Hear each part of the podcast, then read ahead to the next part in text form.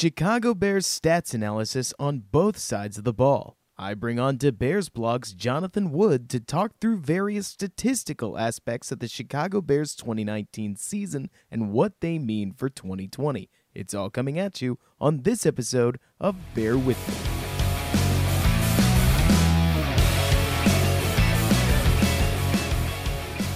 What's up, everybody, and welcome back to Bear With Me, a Chicago Bears podcast hosted by yours truly, Robert Schmitz, right here on the Windy City Gridiron podcasting channel, where other folks are doing great work like Lester Wilfong, Jeff Burkus recently with his history series, and plenty of others. And today I've got a treat for you, as one of my favorite recurring guests is coming back on the show to talk to us, Jonathan Wood from over at Da Bears Blog, commonly known as Data on that site. Jonathan, how are you doing? I'm doing well, Robert. Thanks for having me on. You know, it well is a funny thing to say in this kind of time, because I, I have to ask, I, I certainly hope everything's going well, because dealing with the virus is just another twist and turn every single week, and I feel like I'd just be remiss if I didn't at least mention it. Everything going well, as, about as well as it can on your end? Yeah, my wife and I are both teachers, so we moved to uh, working from home when this all started back in mid-March, and don't have to go back to work till mid-August or so. So that's when it'll really be the big test for us to see how things go as the new school year starts. And I can't even imagine the kind of transition that you had to go through, moving from in-class to e-learning. I mean, I caught a bit of a break. I'm in the tech sector myself on my uh, on my day job. So when they sent us home, I would be lying if I said that there was much change at all. It was just not having to come into the office. But is it easier to go about e-learning the second time around? Um, well, I'm actually preparing for in-person right now, although oh. I'm going to have a couple hybrid classes, so kind of a mix there with some e-learning. And yeah, it's been a lot of work this summer, which is usually I take a lot of time off and write about the Bears, but I've been working kind of full-time all summer, Uh, trying to prep my classes for the fall to be ready for e-learning should that need arise again. Makes total sense. A lot of work. Yeah, I bet it has, and thank you so much for doing that. And speaking of the Bears, I mean, you couldn't have given me much of a better lead. And, that, you know, there's been a lot that happened throughout twenty nineteen, and every time I know I go back and watch the film, I'm glad we're not there anymore. I'm glad we don't have to continue yeah. reliving that season. I'm about halfway through the Bears' Week One game against the Packers again, and uh, every time I watch that one, I watched the Saints earlier today. There's just a whole lot of, bleh, this rough.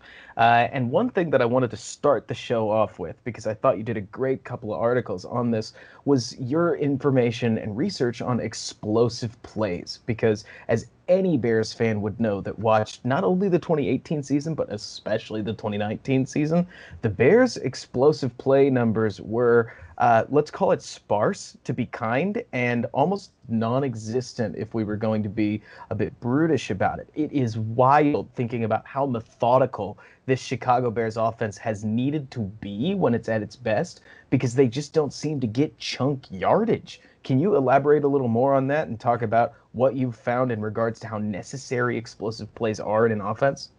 Yeah, they're hugely important. Um, not to get too much into the math, but there's a pretty strong relationship between explosive plays and points scored, or if you want to measure offense per D V O A from Football Outsiders, pretty strong relationship there too, that about fifty to sixty percent of offensive performance is due to explosive plays. Um, so th- those big chunk plays really make a big difference, because a lot of times, you know, you get one of those in a drive and you're already in scoring range. And if you don't get one of those in a drive, you're needing to piece together like those ten, fifteen play drives where nothing goes wrong for a long time in a row. And well, as anybody who watched the Bears offense last year would know, that just didn't happen very much, that they could have a long string of plays where you didn't have somebody make some horrible mistake on one of them that killed the drive.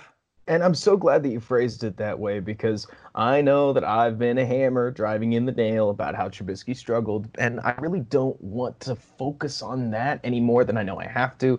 You've covered how you think Nick Foles is the starter. I know I've covered in great detail about how I think Nick Foles may be the better player, but the point is, like you said, there were tons of mistakes all across the offense, and it's kind of wild looking back just to see how many people screwed up in different areas. I know you did a little bit of work on the running game, uh, a little bit of work on the passing game, and we'll get to that. But when it comes to explosion and explosive plays, do you think that the Bears are going to be able to rebound in twenty twenty, if you could call it that, and generate more?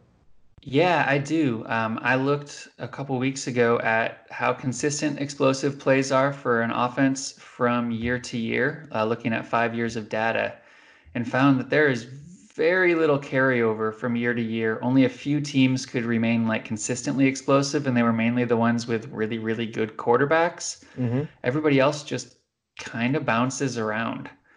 And so that's really good news for the Bears, because Um, they were one of, not just last year, they were the least explosive team, but they were one of the least explosive teams of the last five years. And uh, teams that are that bad usually bounce back to around average the next year just because it's kind of fluky. And so we've seen in the past, like with most of the same personnel, they were around average in twenty eighteen. And I see no reason to think they can't be in twenty twenty if they can just play and produce better. I take it it's kind of like the idea that lightning never strikes twice. A lot of times we hear that in a positive context, but based on what you're saying, is it fair to say we're hoping historically bad doesn't happen twice in a row?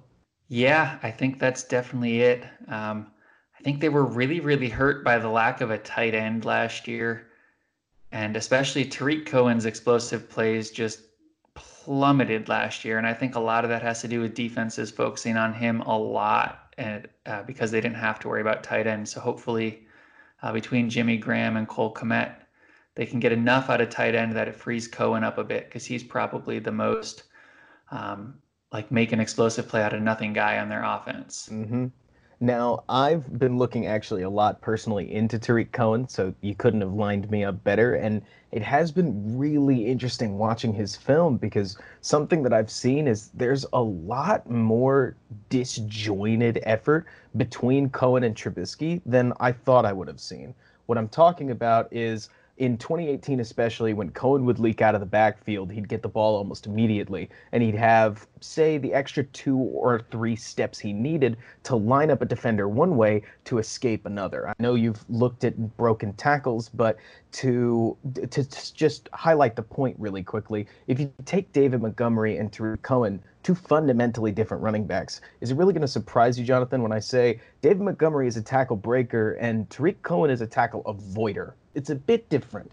His goal is to not get touched in the first place. And what mm-hmm. is really interesting, looking back at the film, is I keep seeing moments. I saw one in the Saints game. I saw a couple in the Rams games where if Tariq got the ball a bit earlier, he might have been able to do something mm-hmm. with it, but he didn't. He got it about a second and a half later than you would have expected. You may remember the famous one at the end of the first half of the Saints game. If you don't, that's okay. Most Bears fans have blocked this game out, where Trubisky throws a ball that looks like it, it could have maybe been a wheel route. You don't really know, because Tariq Cohen is looking back at him like, dude, what was that? And it seems as if when I go back and watch that, Cohen had his linebacker beat. The linebacker wasn't even looking at him. And the ball gets there about two Mississippis after you would expect it to. And if it gets there on time, quote unquote, and I'm when I say on time, I'm comparing that directly from what I've seen Nick Foles do, distributing to Coleman, can't remember the guy's first name, and Darren Sproles, it seemed like you would have been able to turn the corner and pick up more yards. How many yards? I don't know. Because if I've learned anything in the N F L, when a player breaks into open space, it's just open season. You have no idea how far they'll go sometimes. But at least maybe more yardage. So I don't know if I'm going to pin that necessarily on Trubisky or Cohen. I'll just say there was a lack of chemistry and leave it at that at the moment. But it is really interesting watching the way defenses change. That in twenty eighteen, they sat back and dared Trubisky to dink and dunk, whereas in twenty nineteen, they said, "Bud, you got to beat us over the top." And a lot of times, it kind of looked like the Bears just weren't able to. Did you do any work on Trubisky in terms of deep passing? What, I know that plenty of advanced metrics have said that he wasn't successful there, but what have you seen, not only from film but also statistics? Yeah, um, I can't claim to be a film guru, guru so I'm not going to go there and um, talk about things that I'm really not qualified to.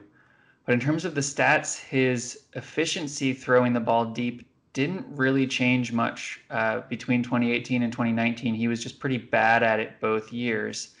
The difference is he threw it deep a lot less oh. um, in twenty nineteen. He actually had one of the higher rates of throwing it deep in twenty eighteen of anybody. I charted like ten years of that for like long-term starting quarterbacks last year at about like twenty-two or twenty-three percent. I don't have the number right in front of me, but it was somewhere around there. Last year, he was more along the lines of like sixteen or seventeen percent. So that's like one to two fewer deep shots per game. But his completion percentage stayed like thirty-eight percent each year, which was bad. Average is like forty-two. And his yards per attempt dropped a little, which means his deep shots were shorter deep shots, less go routes and more of like deep posts and stuff like that. Which is really interesting because I know that's something that you and I were talking about in the offseason last year about a real point of positive regression for Trubisky was likely going to be that deep completion percentage. That's definitely not something we want to see in terms of them staying roughly at that same level uh, from year to year. And it doesn't help anything because I, I'm looking at the numbers now, but I won't take the words out of your mouth. Is Nick Foles any better in the deep passing department? Yes and no. Um, his completion percentage is likewise low, but he's got a better yards per attempt, more around average for deep passes, which means he's completing fewer balls, but getting the same yards, which means he's throwing it deeper than a typical deep pass, right? I think the cutoff uh, for a deep pass is uh, fifteen yards past the line of scrimmage, which, you know, anywhere from fifteen to fifty is where a ball can be in- intended. And I know you had a great film breakdown of Foles a little while back that he likes to throw it up real deep when his guy's in single really? coverage and give him a chance. So those don't get completed at a very high rate, but when they do, they gain a lot of yards. And that's actually a lot of what Trubisky did in twenty eighteen. He threw a ton of deep go routes, and those weren't there as much last year.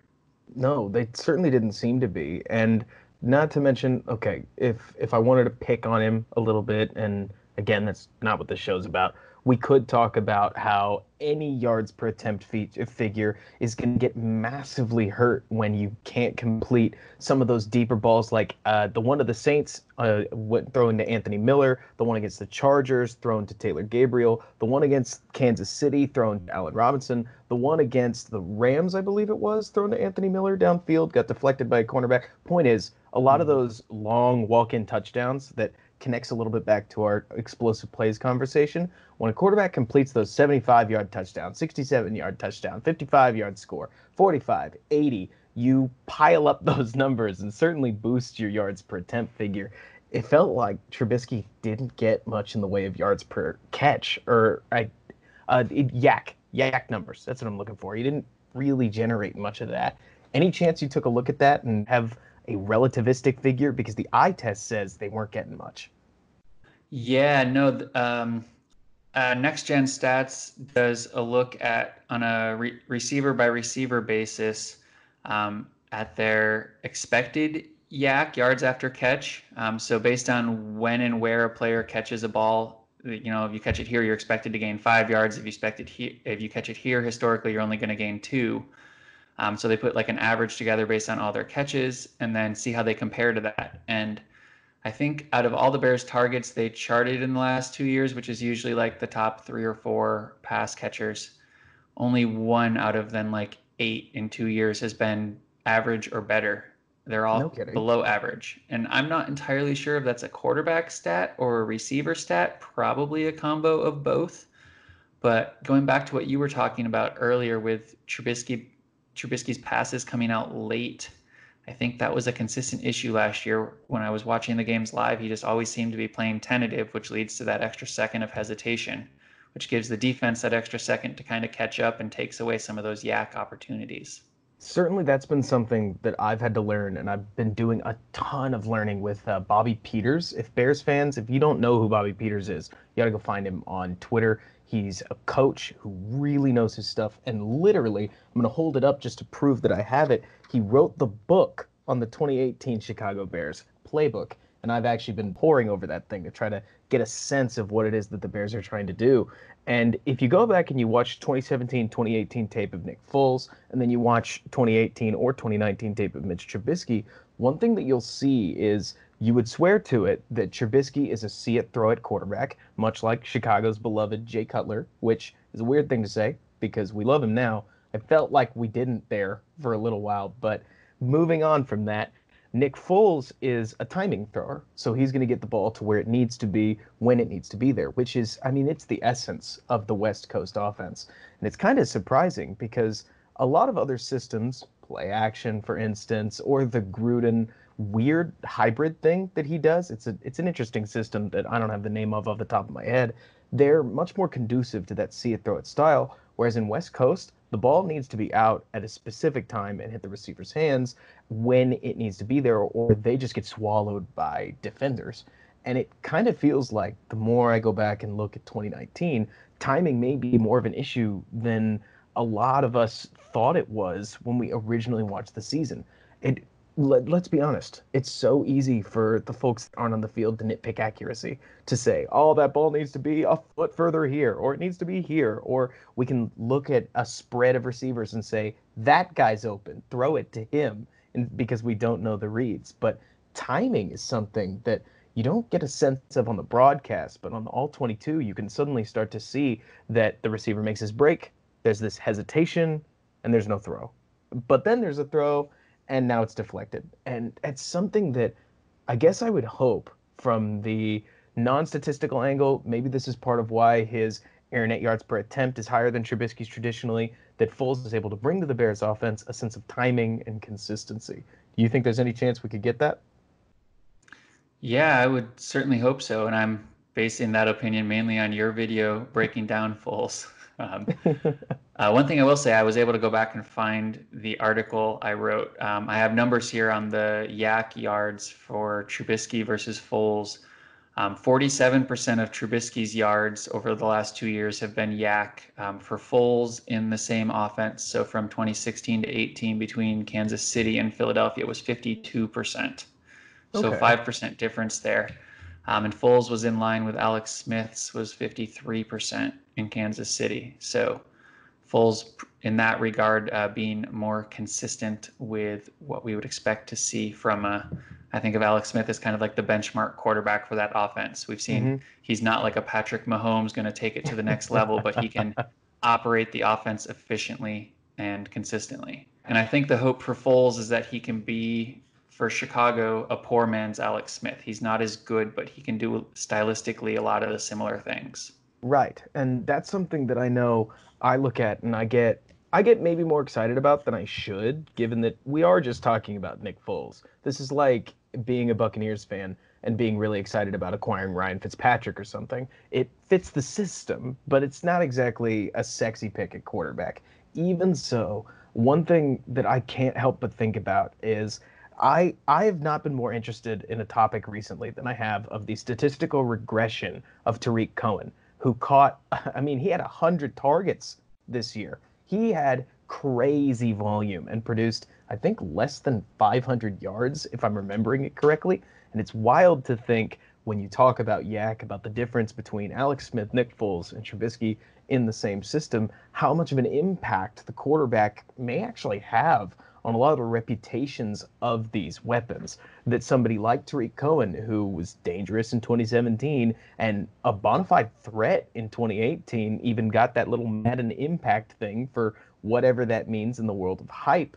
In twenty nineteen, he, I'm not, I don't want to call Cohen invisible because certainly defenses didn't treat him like he was invisible, but his statistics, I was reading an article just the other day, I think they were calling him historically inefficient, just given how few yards he picked up with how many touches he had. And I would hope going forward that, I mean, besides the guys like Anthony Miller, who obviously I'm cheering for, besides guys like Allen Robinson, who I think are certainly guys that I want to see succeed, it's people like David Montgomery, Tariq Cohen, I guess it's kind of the running backs who I feel like feed off of the system's production. And if you can inject more yards, I guess you could say, then they certainly stand to benefit from it. I guess to to turn this thought into a question, is there anybody that sticks out to you that you say, I think if Nick Foles plays like I want him to, blank person will benefit the most? Because I have gone back and forth on this. Mm, I would probably have to go with Anthony Miller.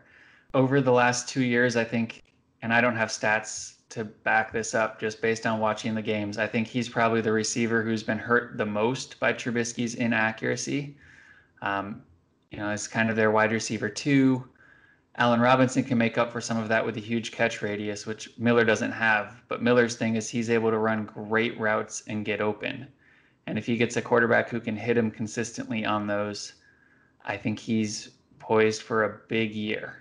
I certainly hope so. I mean, Miller is, I think his talent's kind of undeniable. The more I keep watching his film, it's it's really hard to come down on the guy. And I'm well aware that he freelances. It's very Antonio Brown-esque, in my opinion. A truly amazing quarterback, which Nick Foles is not, uh, would be able to turn that into a massive advantage. I think it's one of the huge assets that uh, Ben Roethlisberger was able to bring to the Steelers. But given that, I also think that inside of the timing aspect of this West Coast offense, Anthony Miller is going to be able to thrive. It also won't surprise me, Jonathan, if Tariq Cohen benefits from it, because if the Bears can get a little bit further downfield, I mean, it's it's hard on a podcast to get this across, but I am amazed at how often I see the defense lined up in the following formation. One single high safety up top, five guys in a line zone that are standing about seven yards off the line of scrimmage, just waiting for Bears to run hook routes and or collapse on Tariq Cohen underneath, and then whatever lineman underneath that likely blitzing. I think usually a five-man blitz is what they threw at Trubisky on third down to try to get him to get the ball out quickly. And then they would just swarm the short throw, and the Bears got nothing. I mean, there's just this shocking amount of times where it's like Tariq Cohen loss of three, and there was nothing he could have done about it. Tariq Cohen gain of one, and there's just not much he could have done about it. I don't know if Tariq Cohen stands to gain quite in the same manner as Anthony Miller, where suddenly it's going to look like Miller's open a lot more because he's getting the ball a lot more. But I do hope, certainly, I think hope might be the operative word here, that Cohen will get that space that we know he's so effective in. There's an amazing amount of times that I'm seeing on film that if you give him just a crease in the defense, he can zip on through it, pick up seven yards.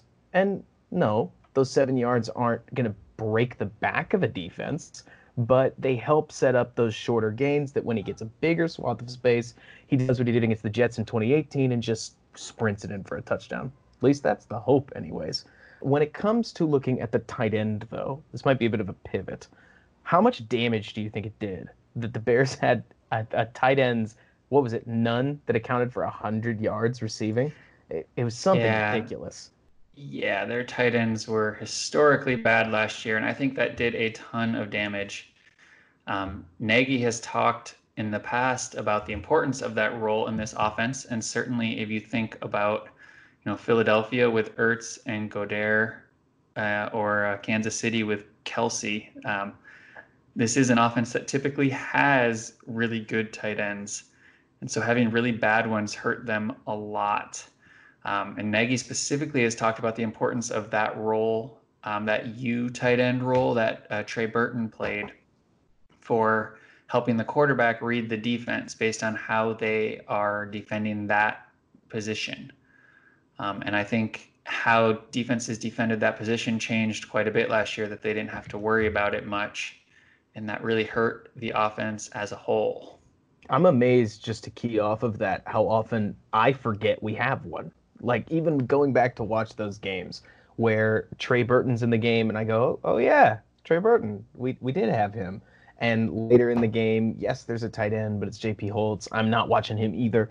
And if Ben Broniker does catch a ball, Uh, outside of the obvious, both the really nice catch he had against the Lions and the nasty drop he had against the Giants, you can you can see that depth attitude, that these guys aren't starters in waiting necessarily. Maybe Jesper Horsted turns into something. Truth be told, I struggle to project tight ends, and it seems like Ryan Pace did too with Adam Shaheen. Neither here nor there. Uh, but the Bears certainly threw resources at the tight end spot, and you and I could talk back and forth because I think we're both aware rookie tight ends really tend to struggle, not just statistically, but also in terms of, I mean, they just don't know the position on a human level in the N F L sense. But speaking of that, when it comes to Cole Kmet, what are you hoping for? What what kind of stat line? I know this is high-level thinking, but in the same way that I remember I walked into the twenty nineteen season saying, I need to see Trubisky throw for four thousand yards. That's what I need. I had that little statistical benchmark that, while a lot of people debated with me, when it didn't happen, it's certainly part of the reason that we're not looking at him, calling him a sure thing. So when it comes to Cole Kmet, as much as you've seen, is there a number or a benchmark that you say, if he can get on the field for X Y Z snaps, if he can pick up X Y Z receptions, yards, what are you looking at? What do you think is, if you could get one stat, what would it be? So I actually found three. I did a look at this for really? all second round tight ends. So tight ends drafted in the second round in the last ten years. Um, and how they did as rookies compared to how their career turned out. And I found three kind of indicators that if we got um, the the tight ends that hit all three of these, I'll go through the list in a second. But um, four hundred or more snaps as a rookie, uh, earn forty or more targets, and average at least six yards per target with those forty targets. Um, the players who hit all three, you have Rob Gronkowski, Hunter Henry, Zach Ertz, Dallas Goedert, uh, Kyle Rudolph, Jason Amaro, Lance Kendricks, and Kobe Fleener. That's a pretty good list. I think out of yeah. that list, all of them except for Jason Amaro had pretty solid careers. And Amaro, I think, like hurt his shoulder or something in his mm-hmm. second or third season. It kind of torpedoed his career. And the guys who didn't hit that, um, mostly not good. I know that's something that has been sort of funny to talk about when it comes to looking at Cole Kmet is what kind of player does he profile to? Because, of course, we all want the next Travis Kelce, Zach Ertz, but even a player like Kyle Rudolph, who's, I, I would say, not exactly what Nagy would probably want at the U tight end spot. I'd, Trey Burton, in my opinion, and this is just opinion, I'm totally speculating, that very thin, not quite a wide receiver, but not really the old school tight end either, sort of build of a human being is more what he sees in terms of the future of the U tight end. And let's be honest, Cole Kmet isn't that. He lumbers a little bit. Yeah. Who wouldn't at six six and very large uh, in terms of his weight, which is not coming to my mind. But even if he turns into that Kyle Rudolph kind of guy, Jason Witten kind of guy, with the Witten, obviously, statistically, whew, he can play uh, or could. But so Kyle Rudolph, in terms of the size and the general reliability that he brings at that tight end spot, it's it wouldn't be a home run, but it wouldn't be a single either. That'd be pretty nice. So hopefully Kmet can live up to those kinds of expectations, and we can get Jimmy Graham moved out. Uh, I'm, I'm not saying as soon as possible, but if the future of the Bears tight end position is Jimmy Graham, then we might need a new future. Yeah. Um, usually, what is he, thirty-four, thirty-five, something like that, right. Clearly slowing down. The hope is that he can not completely suck this year before they cut him. mm-hmm. And and that's something, speaking of, that I feel like is almost worth saying is I know that there are plenty of people, myself included, complaining about the terms, the links, and so on and so forth about the Jimmy Graham deal. But you know what? Putting the money aside, if he does come in in twenty twenty and he contributes, let's say he picks up, I don't know, four hundred fifty yards, five hundred, something like that, that'd be pretty neat. Would it be worth the money? We'll talk about that later. That's what I always like to say. But but at least on the football field, that'd be awfully helpful to a team that, boy, I mean, I didn't I didn't think I was going to want to bring this up coming into this podcast, but doesn't it kind of feel like the Bears are really all in on twenty twenty, like in no uncertain terms? Yeah, uh, I wrote an article about that a couple year, a couple weeks ago. I, I calculated it out, and I think they moved somewhere around thirty-five million dollars of future cap space into twenty twenty to be able to afford it between backloading deals or like uh, restructuring deals of guys currently on the roster. It's like an extra fifteen to twenty percent of the cap that they bought for this year that they're going to pay for in the next three or four years. Um, plus, they have a lot of guys who are getting up there, uh, quite a long list of players who are thirty and older, and quite a short list of proven performers who are twenty-five or younger, which is where you really want to see uh, a lot of talent. So they have definitely aged quite a bit in um, the last two years. And also a lot of the younger guys, like you think of Adrian Amos, Bryce Callahan, like those guys that they've lost, Leonard Floyd. They've replaced them with older guys, not younger. Plus, right. all of their core has gotten two years older. And so it's uh, they're now all of a sudden an, an old team and an expensive team, which means a rebuild is coming at some point.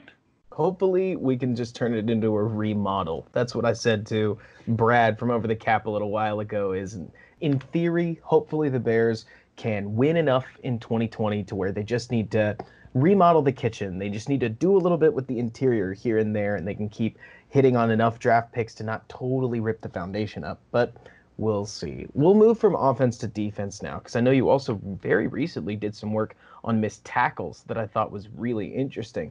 You want to go and tell the audience what you found? Because it certainly surprised me. Sure. Um, Pro Football Reference has now two years worth of data on uh, missed tackles and a few other explosive, or sorry, explosive's the wrong word. There are a few other advanced defensive stats um, that I also have upcoming work on. But um, so for missed tackles, I just looked at all the main players on Chicago's defense over the last couple of years and how they compared to norms for, I split it up into defensive line, linebacker, and secondary. And I found they have a lot of guys in the secondary who have struggled with tackling. Eddie Jackson and Buster Skrine are both um, not terribly good at tackling. They miss a lot of tackles. They're both consistently in the bottom uh, ten to twenty percent of defensive backs. And um, they lost HaHa Clinton Dix, who's fairly typically average to slightly above average, and Prince Amukamara, who's been very consistently for them, a really good tackler who doesn't miss a lot. So perhaps a little bit of concern there. Um, Deshaun Gibson coming in has um, consistently been a little below average the last few years with missed tackles. Um, the one hope is um, their new rookie coming in, the Jaylon Johnson, sorry, blanking on the name there for a second. Um, was really good at that in college, was charted as um, having, I believe, the fewest or lowest rate of missed tackles of any like highly rated cornerback in the draft this year. So you hope that can translate to the N F L, but they have uh, perhaps some issues with tackling in the secondary. It's hilarious, by the way, that you bring up that Jaylon Johnson is as good a tackler as he is, because the more and more that I watch Johnson's film, the more and more that I see that twenty eighteen Prince Amukamara in a Utah uniform, the press type corner, big guy, very physical, sure tackler. It seems kind of like they said, that guy, we want that one, but younger. And certainly if he can overcome those shoulder surgeries, that'd be a huge get if he can turn into that. I know a lot less about projection than E J Snyder, but at least that's who I see. But what I found most interesting was the Bears defense wasn't that bad in twenty nineteen. In fact, I'd say it was really good, all things considering. Very tough defensively to statistically compete when your offense is as anemic as the twenty nineteen offenses was. And if anything, it brings up a really interesting thing, I think, for hardcore football fans that follow this sort of thing to pay attention to in twenty twenty, as I would have looked at you dead in the eyes and told you, Buster Skrine is pretty good in coverage. Eddie Jackson is incredible in coverage. Kyle Fuller, fairly good in coverage. Point being, I could go through the whole defensive core uh, and say a lot of these guys, especially the defensive backs, are rock solid when the ball's in the air. And after the ball is caught, yeah, I mean, you're right. When you talk about Eddie Jackson, I don't think of him as much of a tackler, neither Kyle, Kyle Fuller, and it sounds like Buster Skrine speaks for himself. One thing I want to ask you, just totally off the cuff, what's your opinion? If you had to pick between that coverage ability and that tackling ability, which do you think is more important in the modern N F L, based on what you're seeing?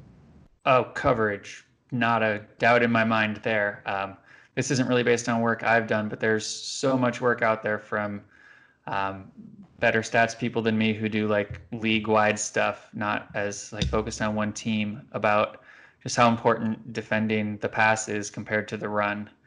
Um, and so coverage is the single most valuable skill for any member of your, uh, well, besides pass rush, that's a different argument. But if you are a coverage player, um, being good in coverage and bad against the run is a lot better than being good against the run and bad in coverage. So I'm, I am A-okay with that. I think it's hilarious because another thing that your article talked about, if memory serves, is that Roquan Smith and Danny Trevathan, who play that inside linebacker three four, you got to be everywhere kind of role, where I believe top four percent in terms of tackling ability, they just basically didn't miss anything.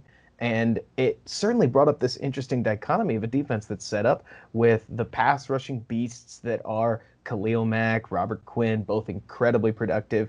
I think Akeem Hicks has been criminally underrated and has been maybe not at Aaron Donald's level, purely because Donald's like almost M V P level, but he's been closer than people think. He's been a dominator in that inside. And gracious life, hopefully he comes back from injury. But it is interesting to think that the defense is set up in such a way where that back line is, it doesn't really have that Adrian Amos figure that is the designated tackler. I mean, it kind of reminds me of a de- designated hitter in baseball. Adrian Amos was, uh, let's let's just say, not as great in coverage. Uh, certainly had a great season on the Packers, so I'm not trying to knock him there. But tackling's one of his strengths, and the Bears have gone away from that over the last couple of years. I'm so interested to see how it plays out, even in the world of that uh, the the big analytical raging coverage versus pass rush debate, because the Bears D Bs seem like they're just all coverage all the time right now. Yeah, and I think what they missed some last year that took their defense from great to just good was Hicks being out, because what made the uh, them so good in twenty eighteen, a big part of it was that they could stuff the run in nickel with Hicks and Goldman next to each other as the only two defensive linemen. And so that let them play coverage looks but still stop the run really well. And they couldn't do that as much in twenty nineteen with Hicks out and Goldman banged up. Um, so if they can get that duo uh, back, um, really controlling the line of scrimmage, um, I think that frees up a lot of the other nine defenders to focus more on the pass. Obviously, everybody has to chip in against the run, but those two can do a lot of the dirty work up front there. Totally agree. And I know one thing that it makes me think of, we talked a little while ago on offense about how if certain players don't do their job, don't pull their weight, or very little things go wrong, like we could have talked about the offensive line. We won't have time to. We'll save it for another podcast. Uh, but how poor play in one spot of the field can influence what looks like poor play in another. It felt like Eddie Goldman evaporated after Akeem Hicks went down. And I'm not saying that to come down on Eddie Goldman. And certainly I know guys like somebody I studied last offseason, Bilal Nichols, looked like they weren't playing all that well because they were asked to effectively fill in shoe for shoe for Akeem Hicks. And the answer is there's just not that many defenders that can do that. I mean, Akeem Hicks' ability to be a force against the pass while also remaining a extremely effective run defender is like almost one of a kind in the N F L. I can't name that many defensive tackles that are really that good at it, though. I think Chris Jones and uh, Aaron Donald certainly come to mind in that vein. And, I mean, is it? You think it's fair to say the Bears kind of need him if they're going to look to make a big push in twenty twenty? Because if Goldman goes down, it feels like you could have a depth lineman replace him at least a little bit. But Akeem Hicks' dual threat effectiveness, you can't get that off the street. Yeah, um, I think given the concerns with the offense, even if the offense can be better, which, Lord willing, than last year, if they're not, they're in trouble.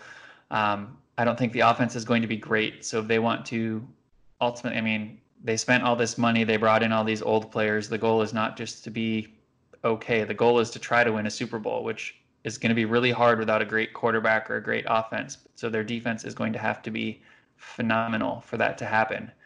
And that means they absolutely need Akeem Hicks firing on all cylinders and Khalil Mack and Robert Quinn probably. But Hicks in particular is probably... because of the overlap some between Mack and Quinn, I think Hicks might be the least replaceable player on that defense right now. It really feels that way, which is wild to say about a franchise at which, I mean, little anecdote, uh, I was in a Madden tournament for S B Nation's video game week last week, and you could ask my wife about it because I remember scrolling through and they had a face of the franchise guy on every every single team because I hadn't played Madden this year. And as I was scrolling to the Bears, I was like, who's it going to – it's going to be Mack. And it was, because Khalil Mack is the face of the franchise. And to say that he's not the least replaceable defender on the Chicago Bears is a bizarre thing to say, but I, I kind of think you're right here that Akeem Hicks is just a one-of-a-kind player. And that's not to say Khalil Mack's not. He's an incredibly effective pass rusher, but he isn't going to be holding that middle ground that I think is one of the... So, look, yes, I know the big joke in the analytics community is to establish the run, and everybody loves to quote that almost as a line of humor. But at least based on what I'm seeing, and I'm curious to hear what you think, I do think it's important to stop the middle, like the inside run, because if you can't stop that, a team's going to just bleed you out. But if you can at least stop that and force them outside, it seems as if you can control the pace of the game defensively. And, gosh, if Akeem Hicks isn't the key to that inside rush, I don't know what is. Yeah, I've come to think of that as, like, you know, people say, like, running backs don't matter, the running game doesn't matter. I think it's more just there's such an abundance of talent at that position that, like, everybody can get a decent running back just off the street. We've seen so many examples of that in, like, C J Anderson with the Rams. Was that last year or two years ago? It was two years remember, ago, but the point teams stands. Are signing guys off the street at the end of the season who are free agents, and they're running for one hundred yards three days after signing. Like, there's just mm-hmm. enough good running backs to go around, which is very rare in the N F L. Most positions don't have enough good players. Mm-hmm. Um, so, But yeah, I mean, you're still right in that there's a need to, like, stopping the run still matters and to some extent, especially to a lot of defensive coordinators. Um, and especially if a lot of offensive coordinators are going to insist on continuing to run on early downs, it's important to be able to do it to force them into, now they're behind the chains and they have to throw. And if you know what they're going to do, if you can make them one-dimensional, then they become much easier to defend. And that's what the twenty eighteen Bears were so good at, was they could line up a nickel on early downs, stuff the run, and now they can pin their ears back and come after you and line up their coverages to confuse you because they know you're throwing the ball and they're not worried about the run. And that makes defending it a lot easier. I think you just nailed it. Like, the gears are turning in my head. I, I feel it. I, I think you nailed this. A lot of the need to stop the run may very well come from the fact that offensive coordinators have been and likely will continue to run heavily on those early downs. And if you can stuff that run, like you're saying, I remember the twenty eighteen Bears did this all the time. Second and eleven, second and twelve, second and ten. Those were so common. It was like throwing it down away. I remember in that big game against the twenty eighteen uh, Vikings, the Bears started it with just an, a cataclysmic run stuff, where Dalvin Cook got absolutely nowhere. And then on third down, they tried it again, and I think it was a three-yard loss. And it's just wild to think about what that early stuff can do. Last question, and I'm going to put you on the spot, so just get ready for this.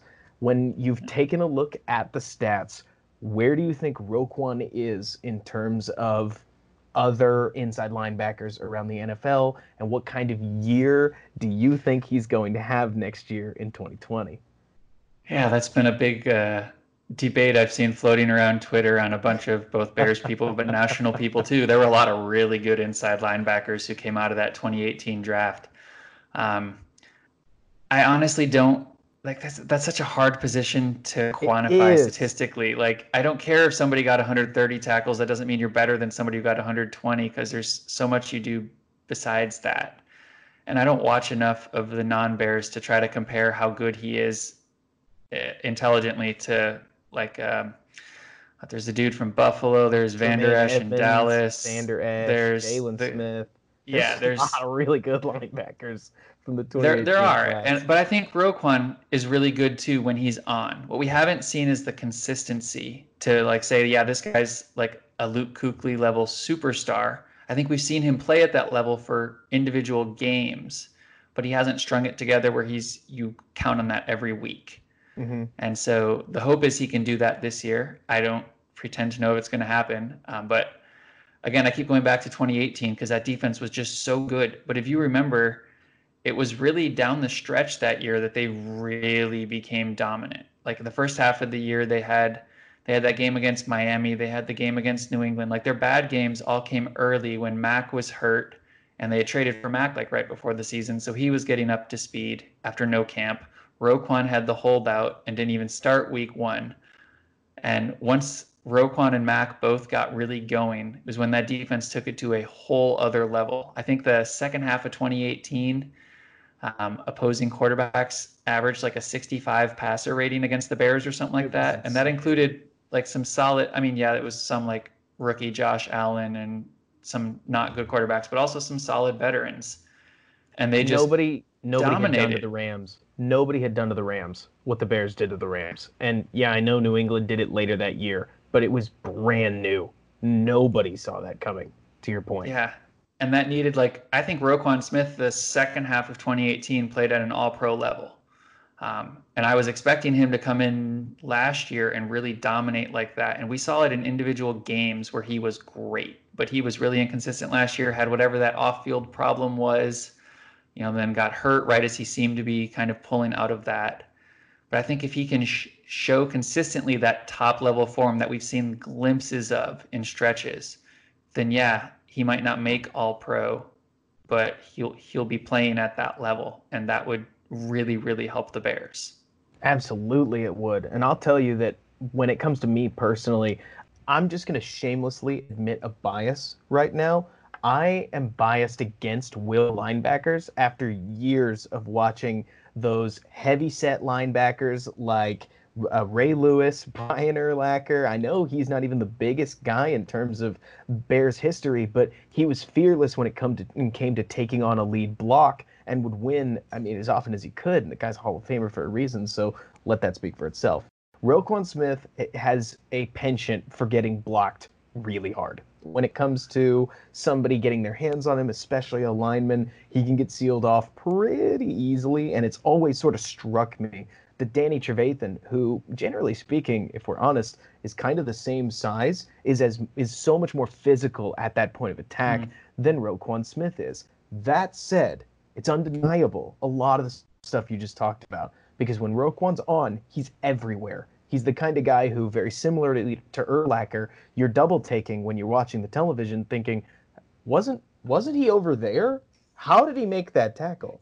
And that's something that if we can see more of that, that flash of lightning. I remember you and I saw it in camp at one point where Roquan was tracking Tariq Cohen, a much faster player, all the way to the sidelines in a blur. If we can see more of that coming off his pectoral injury, which is a little strange, but hopefully he recovers from it. More like Watt than, say, Jarrell Freeman. And then I think he's set up for a really, really nice season, and I certainly hope he can live up to that billing, not just for the sake of Ryan Pace. I mean, there's, of course, the uh, the hindsight points to be scored with good uh, with with good play, but also because, like you're saying, I mean, Danny Trevathan's not going to be around forever. Uh, certainly his deal suggests that he might be, with given that I think it runs through twenty twenty-five, but at some point, Roquan's got to take that mantle of the number one linebacker, and I certainly hope he can coming up. Jonathan, this has been awesome. forty-eight minutes flew by. Go ahead and let the listeners know where they can find you uh, and your work online. Sure. Um, I'm mainly interacting on Twitter at uh, Jonathan underscore Wood. Maybe a one in there. I honestly I don't there's remember. A one. I think there's a number. Sorry, there is a one. Thanks. And uh, my articles come out on uh, w w w dot da bears blog dot com. Um, have stuff coming up the next couple weeks looking at advanced defensive stats on coverage and pass rush uh, for individual Bears players. I think there's some interesting stuff to look at there, so uh, look for those. Awesome. Thank you so much for coming on, Jonathan. Pleasure having you. Thanks for having me. Always a good time. Folks, that's going to do it for this episode of Bear With Me. If you like what I have to say, feel free to follow me on Twitter over at R O B E R T K S C H M I T Z, Robert K. Schmitz. And feel free to comment on the Windy City Gridiron article on or on the tweet that's going to go out promoting the show itself, what you'd like to hear about as we move into the next few weeks of the offseason, which are some of the last.